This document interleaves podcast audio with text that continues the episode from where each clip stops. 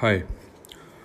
जैसे कि बांग्लादेश अभी 50th एनिवर्सरी मनाने वाला है इस साल अपनी, और इसी के लिए या फिर अपने रिलेशंस के लिए पीएम मोदी भी इस वक्त बांग्लादेश की विज़िट पर हैं। तो इससे बेहतर मौका नहीं होना चाहिए कि मैं एक 1971 वॉर की स्टोरी बताऊं। और देखा जाए तो ये इंडिया के इंडिपेंडेंस के बाद अगर कोई तीन सबसे बड़े अचीवमेंट्स गिने जाएं तो उनमें से एक 1971 वॉर ज़रूर होगी, और साथ ही साथ पाकिस्तान की जो तीन बड़ी फॉल्ट गिनी जाएं आफ्टर 1947 इंडिपेंडेंस, तो उसके अंदर भी ये जो पूरा डिबैकल था 1971 का, ये ज़रूर गिना जाएगा।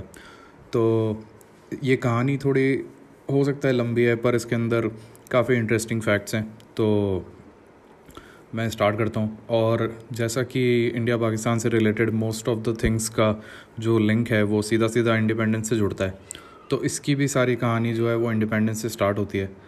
लेकिन उसके पहले मैं आपको बताऊँ कि इसके अंदर चार एंगल हैं कि एक तो ये सारी प्रॉब्लम कि क्यों बांग्लादेश बना, वो पाकिस्तान की इंटरनल प्रॉब्लम फर्स्ट। सेकेंड कि उसके अंदर बांग्लादेश ने कैसे स्ट्रगल करी, कैसे उन्होंने इंडिपेंडेंस के लिए अपनी लड़ाई करी वो।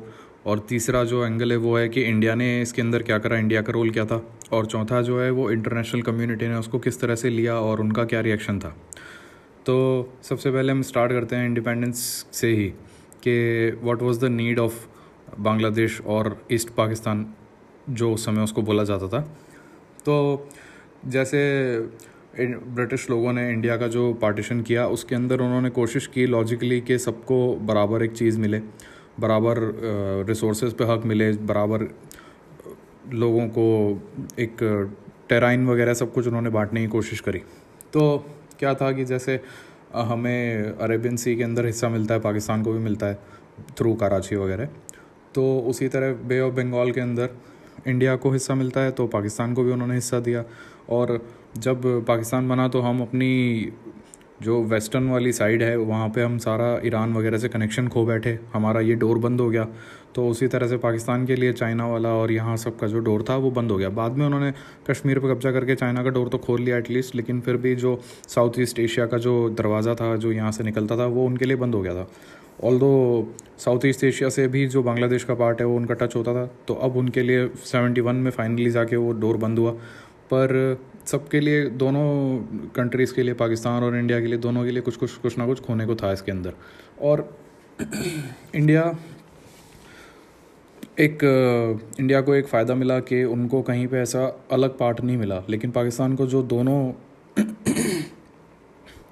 ईस्टर्न और वेस्टर्न साइड के ऊपर एक एक फ्लैंक मिली, एक को ईस्ट पाकिस्तान बोला गया, एक को वेस्ट पाकिस्तान बोला गया, और बीच में बहुत बड़ा जो एरिया था वो इंडिया का था। तो ये लोगों को ऑलरेडी जोग्राफिकल जो इनकी प्रॉब्लम थी वो तो पार्टीशन के साथ ही स्टार्ट हो गई थी।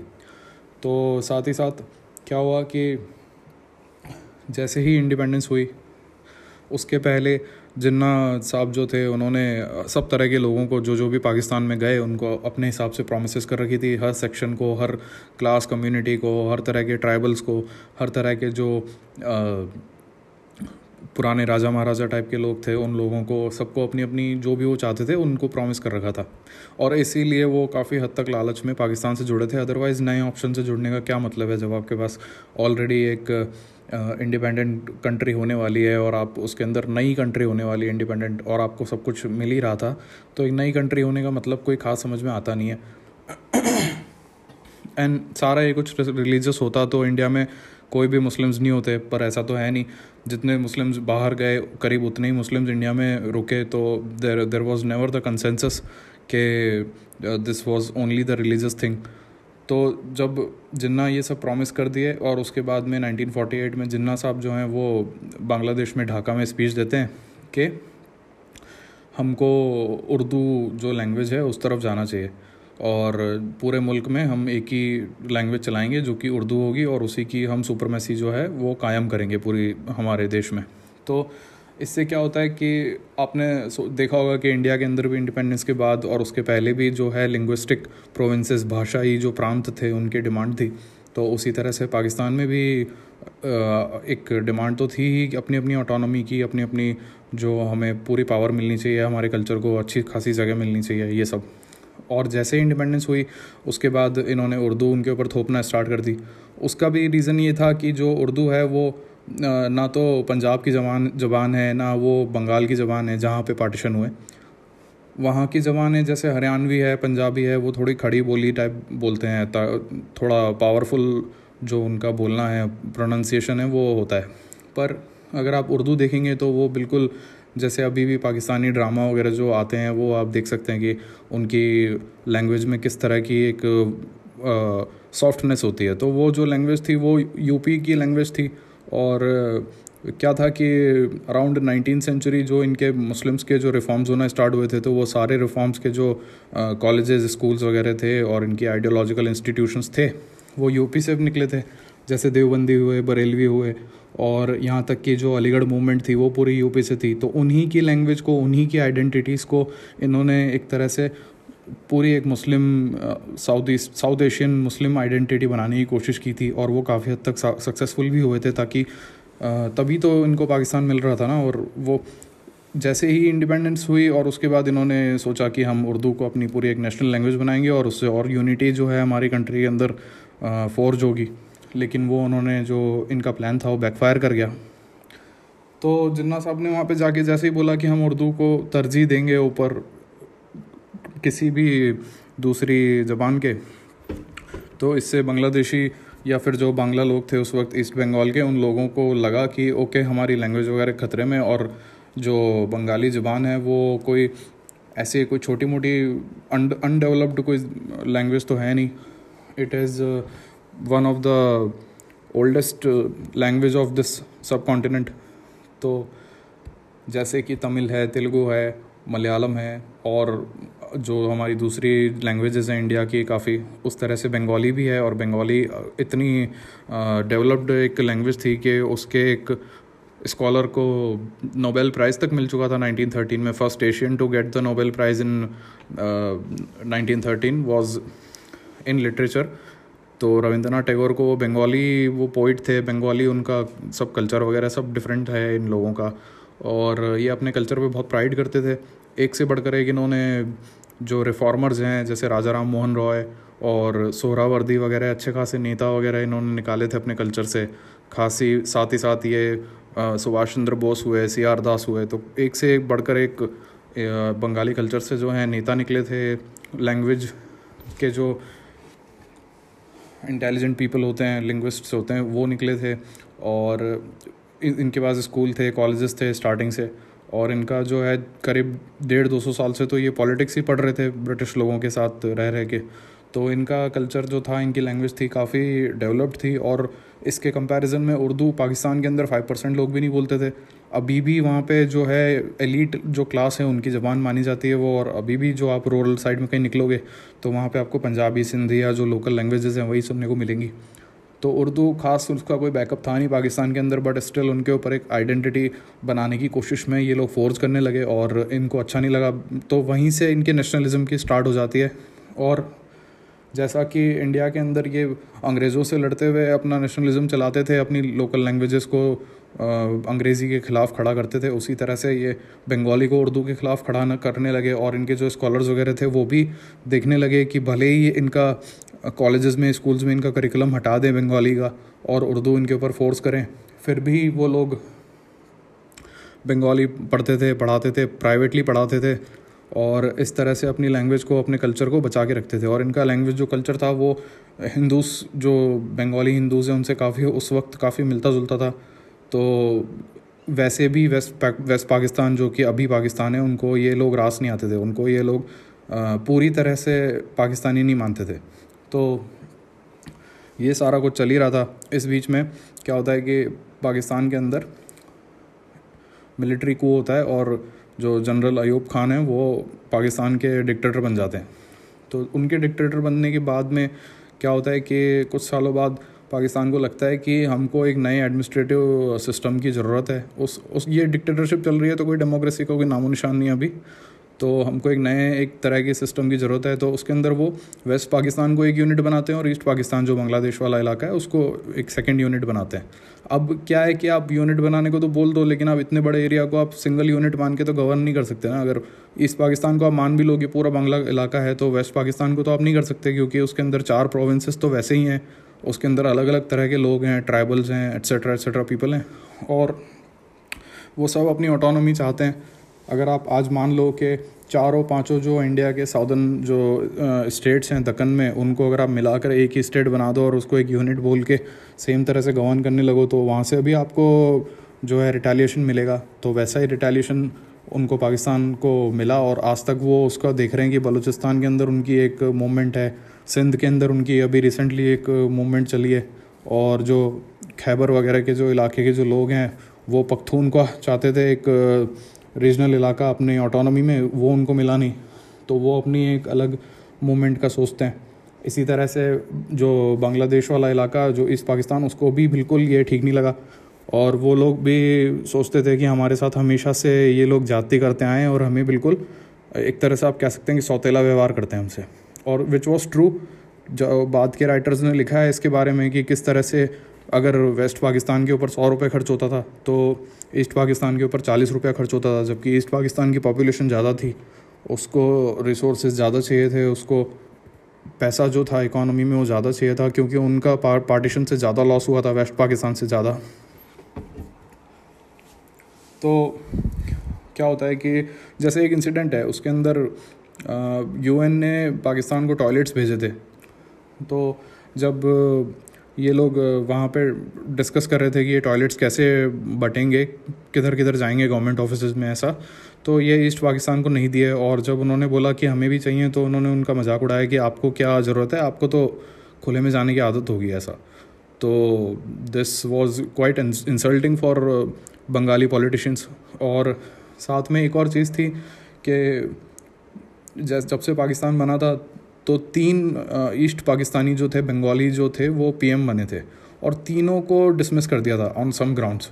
तो ईस्ट पाकिस्तान वाले देख ही रहे थे कि किस तरह से हमारे साथ ये जो है डिस्क्रिमिनेशन हो रहा है इसके अंदर, और इनकी जो है नेशनलिज्म वो है बढ़ती जा रही थी। तो ऐसे करते करते अयूब खान मर जाते हैं, और उनके बाद में जो नए डिक्टेटर प्रेसिडेंट बनते हैं वो होते हैं याह्या खान, और ये करीब 1968-69 समथिंग में बनते हैं।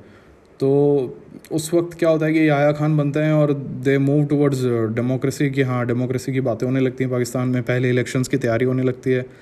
तो जब इलेक्शंस होते हैं तो ये सब के पहले एक जो पाकिस्तान की ईस्ट पाकिस्तान की जो पॉलिटिक्स थी उसके अंदर एक हीरो आ चुका था, मुजीबुर रहमान, शेख मुजीबुर रहमान। तो ये जो शेख मुजीबुर रहमान थे, पहले तो ये बहुत अच्छे मुस्लिम लीग के लीडर थे, और इनका बड़ा कह सकते हैं कि आप कॉन्फिडेंस था मुस्लिम लीग में, और कि हम हाँ कि ऐसा पाकिस्तान बनाएंगे कि पूरी दुनिया में एक मिसाल के तौर पे एक कंट्री होगी।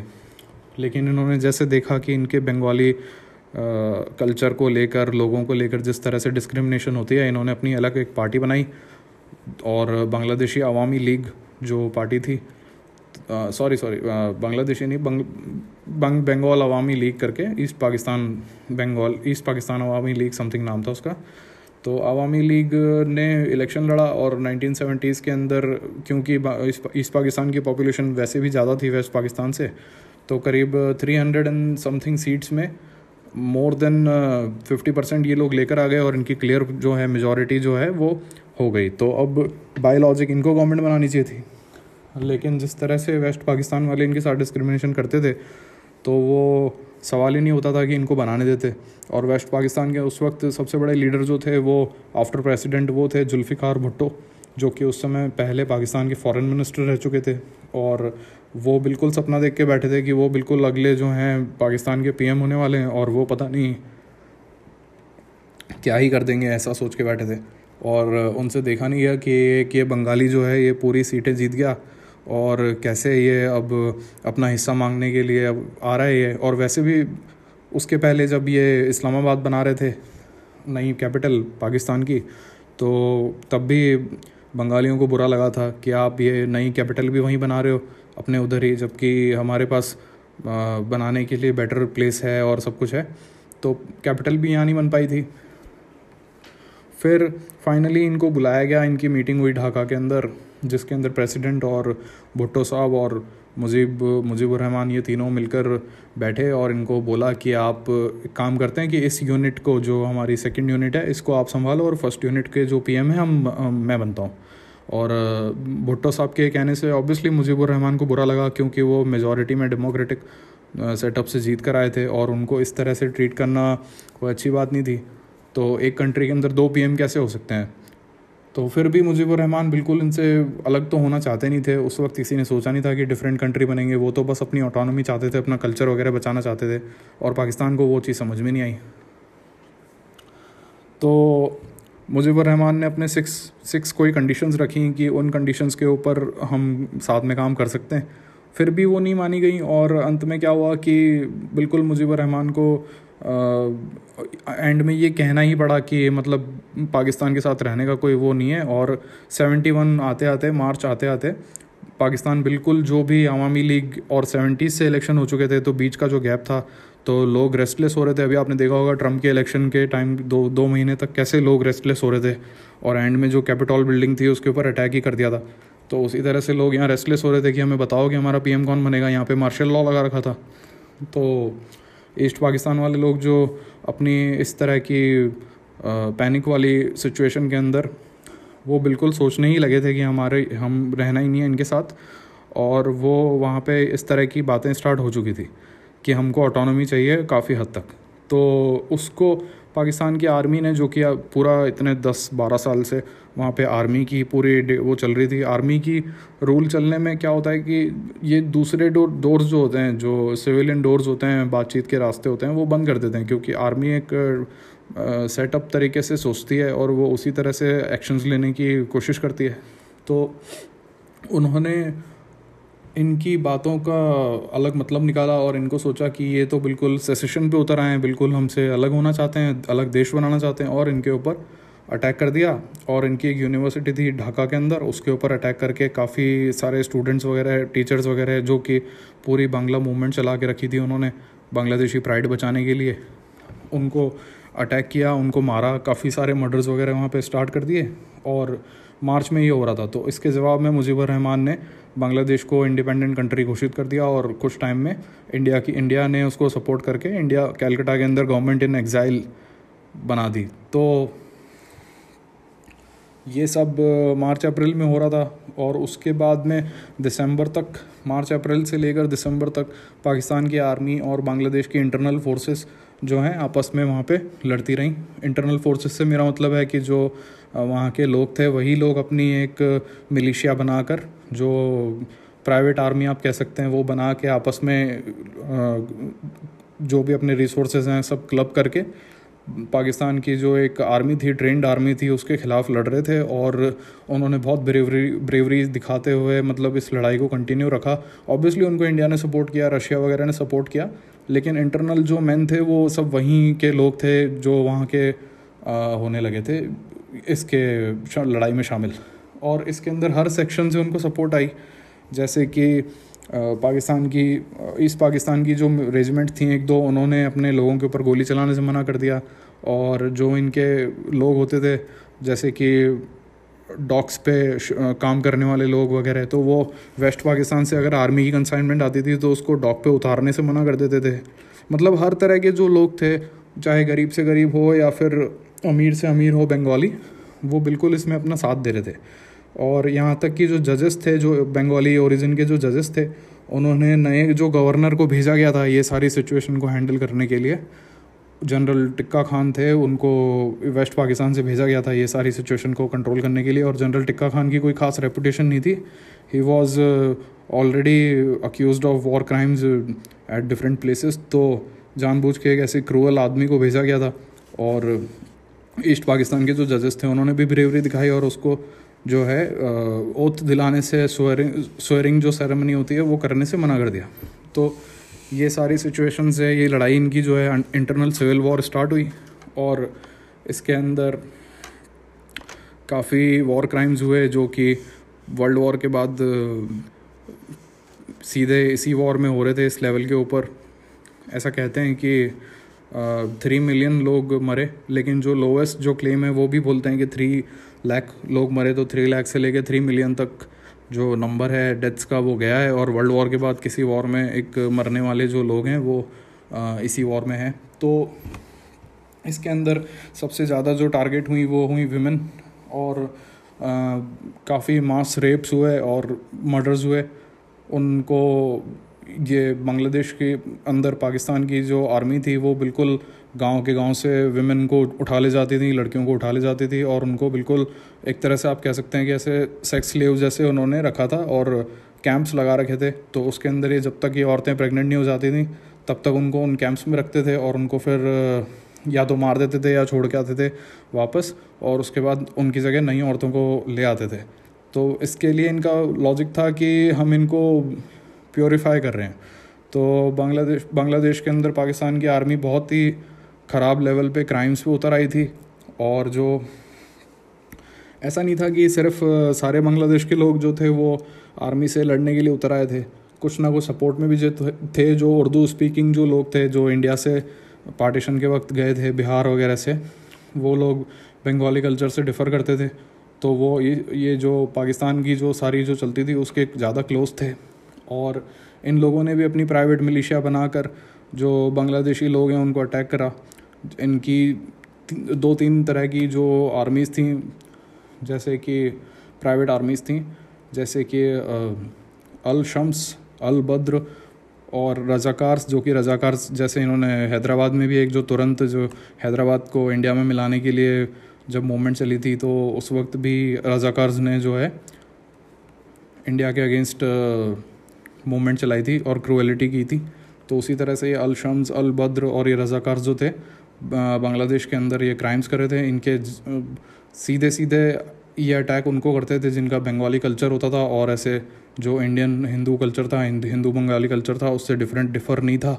तो उन लोगों को ज़्यादा ये लोग टारगेट करते थे, और इन्होंने भी काफ़ी लाखों में लोगों को मारा, उनको इधर से उधर डिस्प्लेस किया। फिर एंड में जो बांग्लादेश की तरफ से जो बनी थी militia in Bangladesh favour, east Pakistan के फेवर में, उसका नाम था मुक्ति बाहिनी। काफ़ी पॉपुलर हैं वो, और उन्होंने अपनी एक अलग वो चलाई थी जो कि मैं आगे बताऊंगा। तो ये पाकिस्तान की साइड है इसकी पूरी, कि कैसे इनकी इंटरनल जो प्रॉब्लम थी वो एक सिविल वॉर का रूप ले चुकी थी। और इस पॉडकास्ट के सेकेंड एपिसोड में मैं आपको आगे के जो इनके इवेंट्स थे इस वॉर के वो बताऊंगा। Thank you. पिछले वाले एपिसोड में मैंने आपको बताया कि कैसे बंगाली नेशनलिज़म और जो उर्दू इम्पीरियलिज़म था पाकिस्तान का वो आपस में क्लैश किया और उसकी वजह से सिविल वॉर हुई, और कैसे 1970 के जो इलेक्शंस थे उसके रिज़ल्ट को वेस्ट पाकिस्तान के लीडर्स ने माना नहीं, और उसकी वजह से पाकिस्तान के अंदर सिविल वॉर हो गई जो कि एक ईस्ट पाकिस्तान सपोर्ट में और वेस्ट पाकिस्तान सपोर्ट में लोगों के बीच में हो रही थी। और इसका जो डायरेक्ट असर था वो इंडिया के ऊपर आया, क्योंकि जो ईस्ट पाकिस्तान है वो 3 तरफ से इंडिया से घिरा हुआ था, और इस वजह से within few months 1971 March के अंदर जैसे जैसे ये पाकिस्तान की आर्मी ने इनको परसिक्यूट करना अंदर वहाँ पे ईस्ट पाकिस्तान में स्टार्ट किया, तो ये लोग इंडिया की तरफ आने लगे। और विद इन फ्यू मंथ्स ऐसा कहते हैं कि 1 करोड़ लोग इंडिया में घुस आए थे। 10 million people were in India as refugee. और इससे जो हैं इंदिरा गांधी जो उस समय PM थी इंडिया की, वो बहुत ही ज़्यादा गुस्से में थी, परेशान थी, क्योंकि उनके ऊपर वेस्ट बंगाल के लोगों का, असम के लोगों का, त्रिपुरा के लोगों का बहुत ज़्यादा प्रेशर बन रहा था कि ये हमारे यहाँ पे आके बहुत प्रॉब्लम क्रिएट कर रहे हैं, क्योंकि ये जो लोग आए हैं इनके पास काम वाम तो है नहीं, तो अब ये यहाँ आके किसी तरह से तो खाने के लिए कुछ तो करेंगे ना। तो ये यहाँ के जो लेबर थे, मज़दूर थे, उनसे कम्पीट करते थे और उनको अंडरकट करते थे प्राइसेस में, या फिर चोरी वगैरह करते थे। तो ज़िंदा रहने के लिए जो भी कर पाते थे ये लोग करते थे, और India did not have enough कि सबको फीड कर सके और ये रिफ्यूजी कैंप्स बिल्कुल बाकायदा चला सके। इंटरनेशनल कोई हेल्प कोई ज़्यादा मिल नहीं रही थी, और इंटरनेशनल कम्युनिटी जो थी पाकिस्तान के फेवर में थी ज़्यादातर, तो वो उसको बिल्कुल एक इंटरनल छोटी मोटी स्ट्रगल, छोटी मोटी प्रॉब्लम मान के डिसमिस कर देते थे। तो ऐसे में इंडिया को देखना था कि अब हम जो भी करना है हमको करना है। लेकिन ये जो चल रहा था उस वक्त क्या सीन था कि सिविल कोल्ड वॉर का सीन था, और इंडिया अगर कुछ करता तो पाकिस्तान जो है यूएस के जो अलाय थे, सारे अलाइज थे उनके उनके क्लोज था, और पाकिस्तान खुद एक यूएस का बहुत बड़ा अलाय था। और यहाँ तक कि जो यूएस के प्रेसिडेंट थे और पाकिस्तान के प्रेसिडेंट थे उस वक्त उनकी काफ़ी अच्छी बनती थी। तो जो भी कुछ करना था वो हमको सोच समझ के करना था, क्योंकि कोल्ड वॉर के अंदर ये सब करना हो सकता था कि हमारे ऊपर यूएस अटैक कर दे, क्योंकि उस वक्त हम वैसे ही सोशलिस्ट एक टेंडेंसी दिखा रहे थे और अमेरिका नहीं चाहता था कि इस इलाके के अंदर, चाइना पहले से सोशलिस्ट हो चुका था और यूएसएसआर तो ऑलरेडी था ही, बिल्कुल कम्युनिज़म फैला रहा था पूरी दुनिया के अंदर, और इंडिया भी सोशलिस्ट टेंडेंसी दिखा रहा था।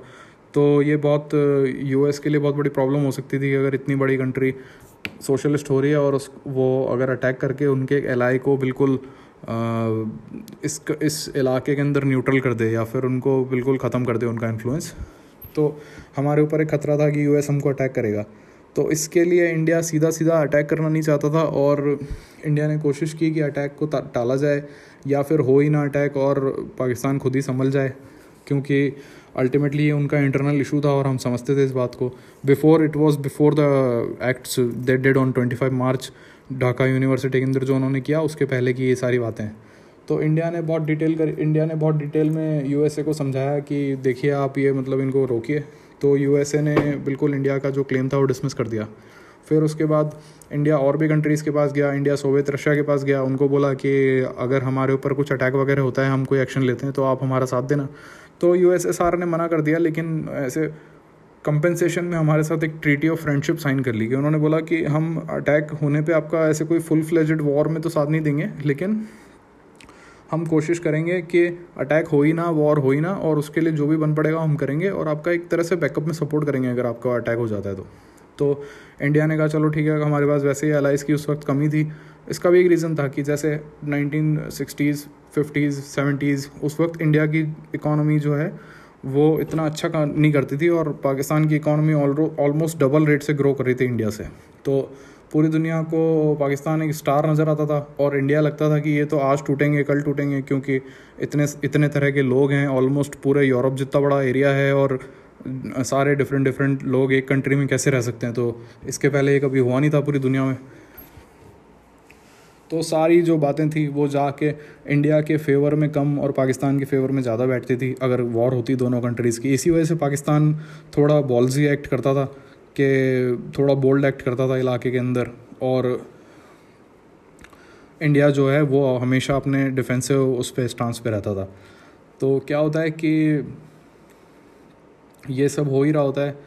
इस बीच में 5 साल पहले क्या हुआ था, 70s से 65 के अंदर, जब India was not in good condition, Nehru की डेथ हुई थी 1964 में, बड़े लीडर थे इंडिया के चले गए थे, और उसके बाद कांग्रेस में थोड़ा प्रॉब्लम होने लगा था, और उसके पहले 62 के अंदर चाइना हमको अटैक कर चुका था। तो इस सब का फ़ायदा उठा के 65 में पाकिस्तान ने हमारे ऊपर अटैक किया, और इंडिया को ये बात बिल्कुल मतलब अच्छी नहीं लगी थी, और इंडिया बदला लेने का मौका ढूंढ रहा था। वो बदला लेने का मौका आ गया जब बांग्लादेश में इन्होंने ये हरकतें करना स्टार्ट करी और वो मैसेकर किया वहाँ यूनिवर्सिटी में।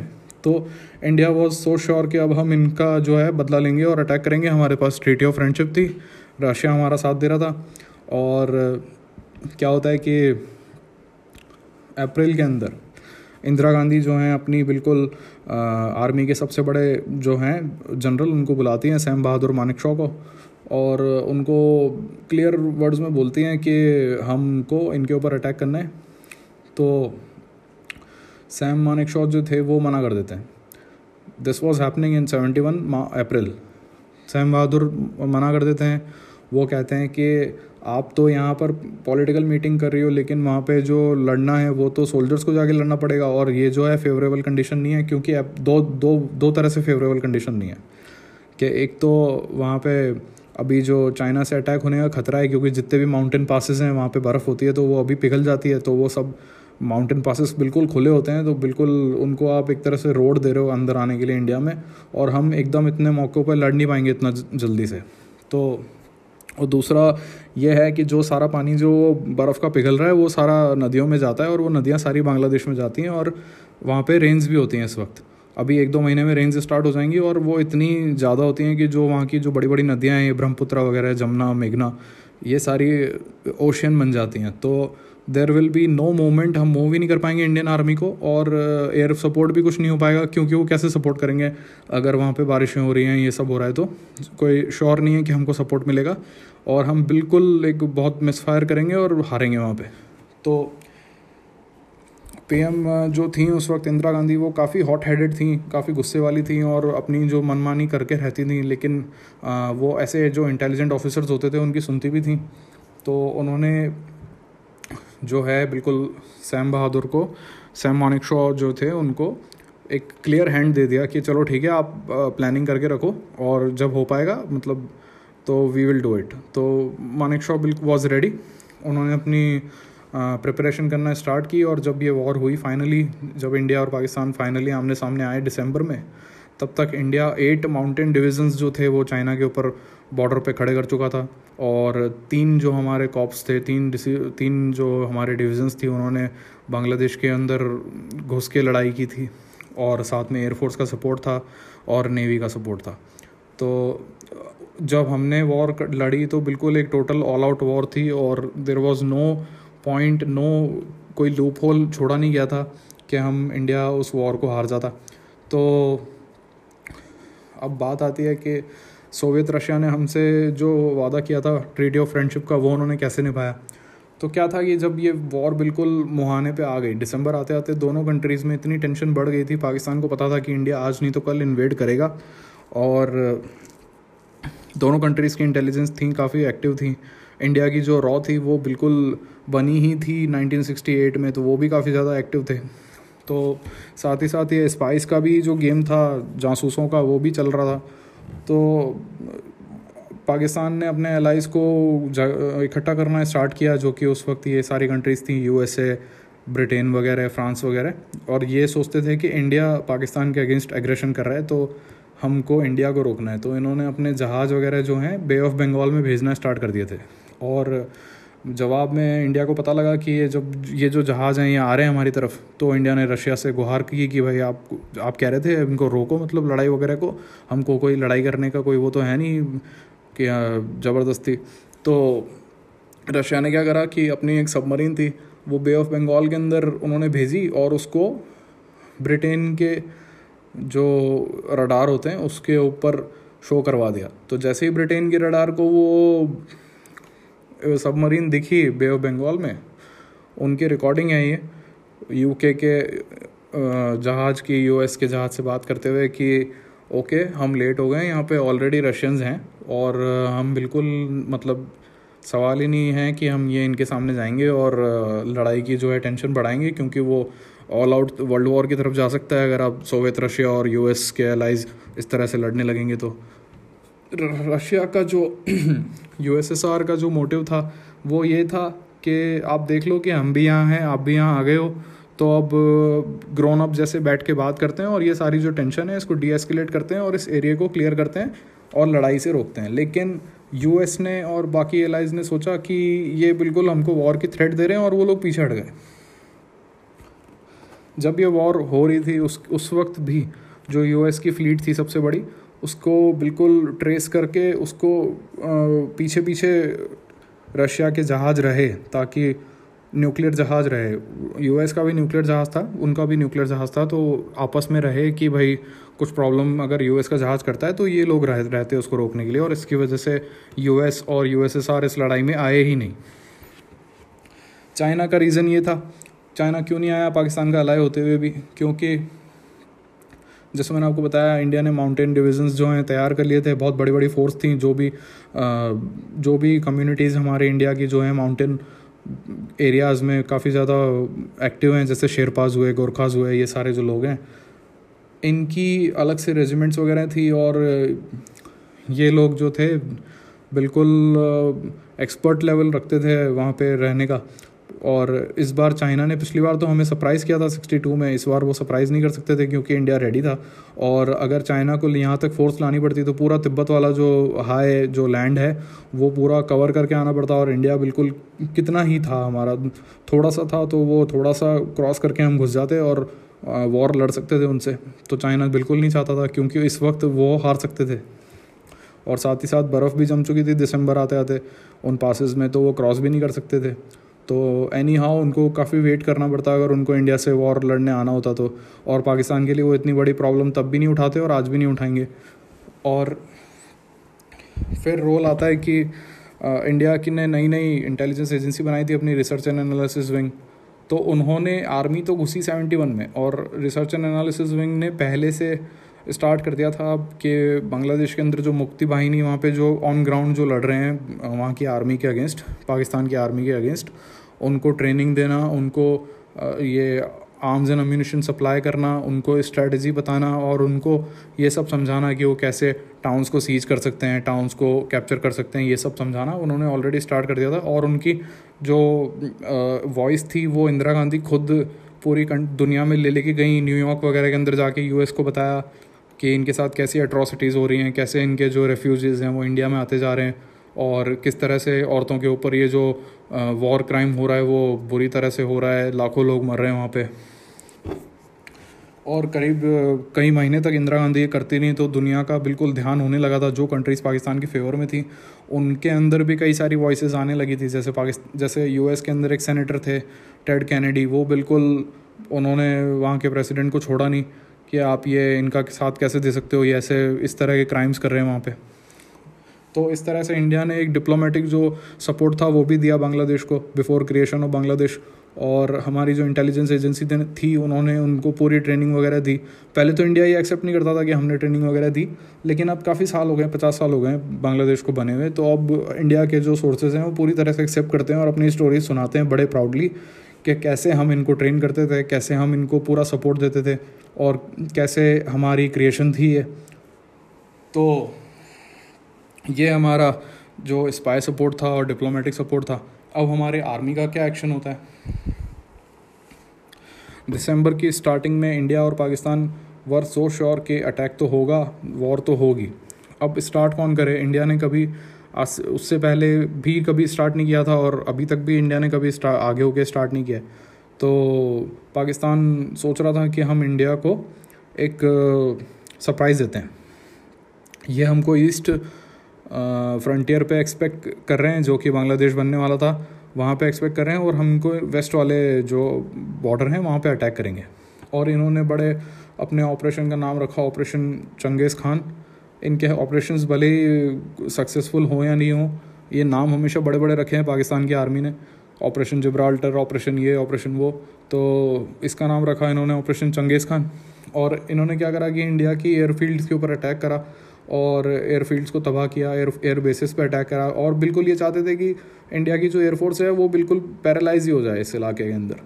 लेकिन इंडिया मौका बिल्कुल देख के बैठा था कि अटैक तो होगा हमारे ऊपर, और पाकिस्तान ने गलती कर दी। उसके पहले इंडिया सोच ही रहा था कि हम कब अटैक करें, कैसे करें, और बिना उसके चल जाएगा क्या, लेकिन जब अटैक हो गया तो फिर इंडिया और पाकिस्तान ने फॉर्मली 6 दिसंबर को वॉर जो है डिक्लेयर कर दी। और जैसे ही ये वॉर डिक्लेयर हुई इंडिया की नेवी फुल हरकत में आई, और इंडिया की नेवी ने कराची जो इनके पोर्ट थे वहाँ पे इनकी सारी फ्यूलिंग वगैरह होती थी और जो शिप्स वगैरह जो थे वहीं से रूट होके जाते थे, तो उसको तबाह कर दिया। और इसके अंदर इंडिया की नेवी को विद इन फ्यू आवर्स, मतलब हम पूरी अरेबियन सी के अंदर पाकिस्तान नेवी की एग्जिस्टेंस ख़त्म कर चुके थे, और सारा जो फोकस था वो ईस्ट पाकिस्तान पे था। इंडिया का जो एयरक्राफ्ट कैरियर था उस वक्त INS विक्रांत, वो बिल्कुल मुहाने पे खड़ा था ईस्ट पाकिस्तान के, और यहाँ पे जो इनके 3 बड़े पोर्ट थे चिटगोंग के, कॉक्स बाज़ार के, और जो इनका एक और कोई पोर्ट था उसको बिल्कुल रोक के खड़ा हुआ था। अगर कुछ भी होता यहाँ पे तो वो INS विक्रांत के आगे एयरक्राफ्ट कैरियर है वो तो बहुत बड़ा शिप होता है, उसके अंदर प्लेन्स वगैरह सब कुछ होते हैं, सब तरह की टेक्नोलॉजी होती है, मिसाइल्स वगैरह होती हैं, तो उसके लिए पूरी नेवी को लड़ने आना पड़ता है। और कोई सवाल ही नहीं था क्योंकि इंडिया की सबमरीन्स, सोवियत सबमरीन्स, ये पूरे वेस्ट, ये जो बे ऑफ बंगाल वाला एरिया है इसको पूरा गवर्न कर रहे थे, और साथ ही साथ हमें जो हमारी एयरफोर्स थी वो वेस्ट वाले एरिया के अंदर जो हमारा राजस्थान गुजरात वगैरह ये जो सारा एरिया है यहाँ पर तो थोड़ा इन्होंने फाइट करी वेस्ट पाकिस्तान ने और लेकिन ईस्ट पाकिस्तान में इनकी एयरफोर्स के हमने प्लेन ही नहीं उड़ने दिए, मतलब कंप्लीट इनके ऊपर एक ब्लैंकेट वो बैन टाइप का लगा दिया कि इनके प्लेन्स उड़ ही नहीं पाते थे क्योंकि हम इतनी नज़र रखते थे इनके ऊपर। और हमारी एयरफोर्स ने बहुत अच्छा काम किया, विद इन अ वीक इनके सारे जो प्लेन्स थे हमने न्यूट्रल कर दिए ईस्ट पाकिस्तान में। और ये सारा कुछ हो ही रहा था और इंडिया की आर्मी ने इनके इन्वेजन स्टार्ट किया, हर तरह से हर तरफ से इन्होंने अंदर आना स्टार्ट किया, यहाँ तक कि इन्होंने कभी सोचा भी नहीं होगा ईस्ट पाकिस्तान में जो आर्मी पाकिस्तान की जो आर्मी लड़ रही थी उन्होंने कभी सोचा भी नहीं होता कि होगा कि मेघालय के रास्ते से भी इंडिया की आर्मी अंदर आएगी, लेकिन क्योंकि वहाँ पे सारे पहाड़ हैं तो लेकिन वहाँ से भी इंडिया की आर्मी अंदर घुसी और मतलब पूरे बांग्लादेश को इन्होंने घेर के हर तरफ से अंदर घुसे और वहाँ पे लड़ाई स्टार्ट हो गई।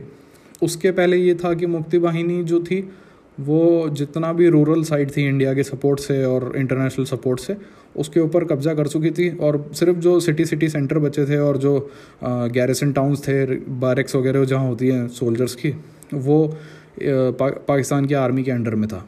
तो जब इंडिया की आर्मी ढाका की तरफ बढ़ रही थी तो पाकिस्तान को लग रहा था कि यहाँ तक आने में 2-3 वीक्स लगेंगे क्योंकि अपनी सप्लाई लाइंस पीछे से आर्मी जब आगे बढ़ती है तो स्ट्रॉन्ग करते हुए जाती है और जितने भी बैरियर्स आते हैं उनको हटाते हुए जाती है, मतलब कहीं पे छोटी सी आउटपोस्ट भी बनी हुई है कोई दुश्मन की तो उसको उड़ाते हुए जाती है, तो इस सब में 2-3 हफ्ते लगते।